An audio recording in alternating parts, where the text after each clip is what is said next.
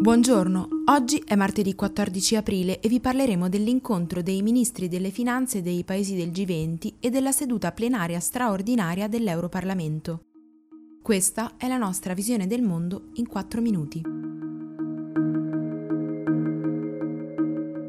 Ministri delle finanze dei paesi del G20 si incontreranno virtualmente per discutere delle misure necessarie a rilanciare l'economia mondiale nel dopo pandemia. Un simile appuntamento si era tenuto anche a fine marzo e si era concentrato sulla necessità di sostenere i paesi più poveri nella gestione del debito pubblico. Proprio per via delle inderogabili spese di queste settimane, sono in molti i governi che hanno richiesto l'aiuto del Fondo Monetario Internazionale, il quale ha già annunciato la mobilitazione di un trilione di dollari. Di fronte a questa somma mastodontica, le principali ONG che si occupano di trasparenza e diritti hanno però lanciato un allarme. Insieme ai soldi è necessario mettere in campo tutti i mezzi a disposizione per evitare che si verifichino episodi corruttivi, i quali rischiano di vanificare gli sforzi della comunità internazionale. Tra gli esempi dei paesi che destano preoccupazione c'è anche il nostro. Nell'incontro di settimana prossima, al quale presenzieranno anche rappresentanti della Banca Mondiale, si potrebbe discutere anche di questo aspetto. Giovedì e venerdì si terrà una plenaria straordinaria del Parlamento europeo. I deputati voteranno a distanza su un'azione sanitaria coordinata contro il coronavirus e sulla proposta di bilancio preparata dalla Commissione.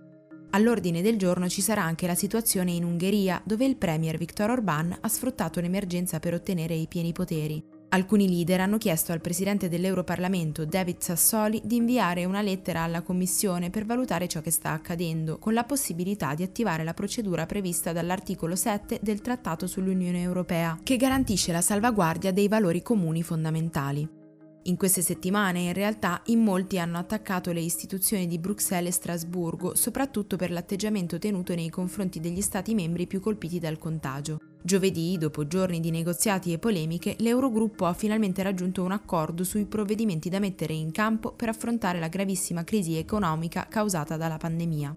Sono stati approvati uno stanziamento fino a 100 miliardi di euro per una cassa integrazione comunitaria e un fondo speciale della Banca Europea degli Investimenti fino a 200 miliardi di euro. È stato deciso inoltre che 240 miliardi saranno messi in campo dal Fondo Salva Stati, o MES, da prestare ai paesi che ne hanno più bisogno a condizioni più favorevoli di quelle finora previste. Gli Eurobond, i titoli di Stato europei su cui puntava il governo italiano, sono quindi stati messi da parte. Per oggi è tutto. Da Antonella Serrecchia da Rosa Uliassi, a domani.